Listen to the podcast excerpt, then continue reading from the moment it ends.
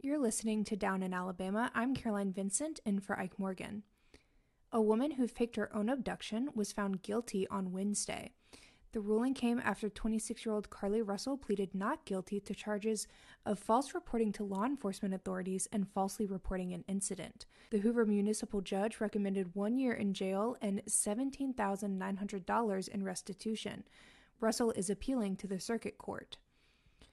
Russell seemingly vanished on Thursday, July 13th, after calling 911 and a family member to report seeing a child, about three or four years old, only wearing a diaper, walking alone on I 459.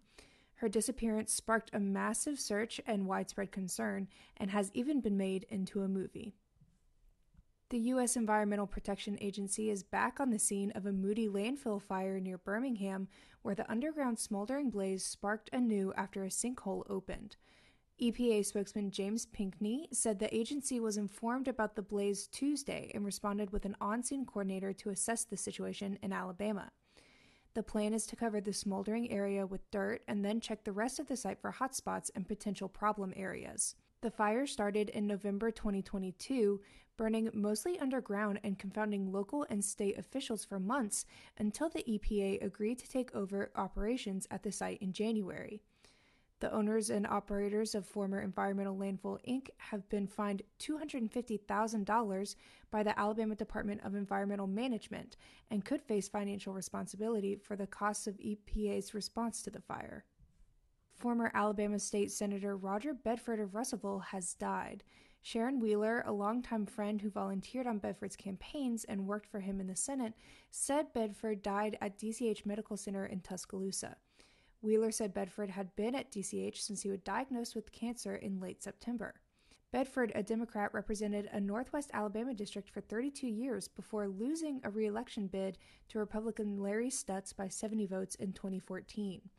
Bedford was a lawyer and was one of the Senate's most influential members when Democrats controlled the chamber, a period that ended in 2010. Bedford had survived a previous bout with cancer and other physical challenges, including a broken neck.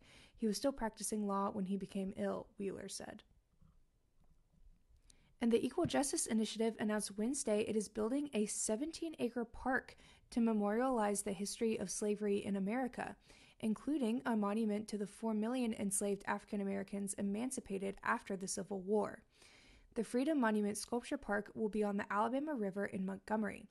The centerpiece will be a 43 foot tall, 150 foot long national monument to freedom. The monument will feature more than 120,000 unique surnames of former slaves documented at the time. The Freedom Sculpture Monument Park will open in early 2024, EJI said. The park will become the third component in the EJI's legacy sites in Montgomery, joining the Legacy Museum, which examines the history of slavery and its aftermath, and the National Memorial for Peace and Justice, an outdoor memorial to victims of lynching, which opened in 2018. EJI opened an expanded Legacy Museum in 2021. That's it for Down in Alabama. Make sure to head to AL.com to keep up with your statewide news.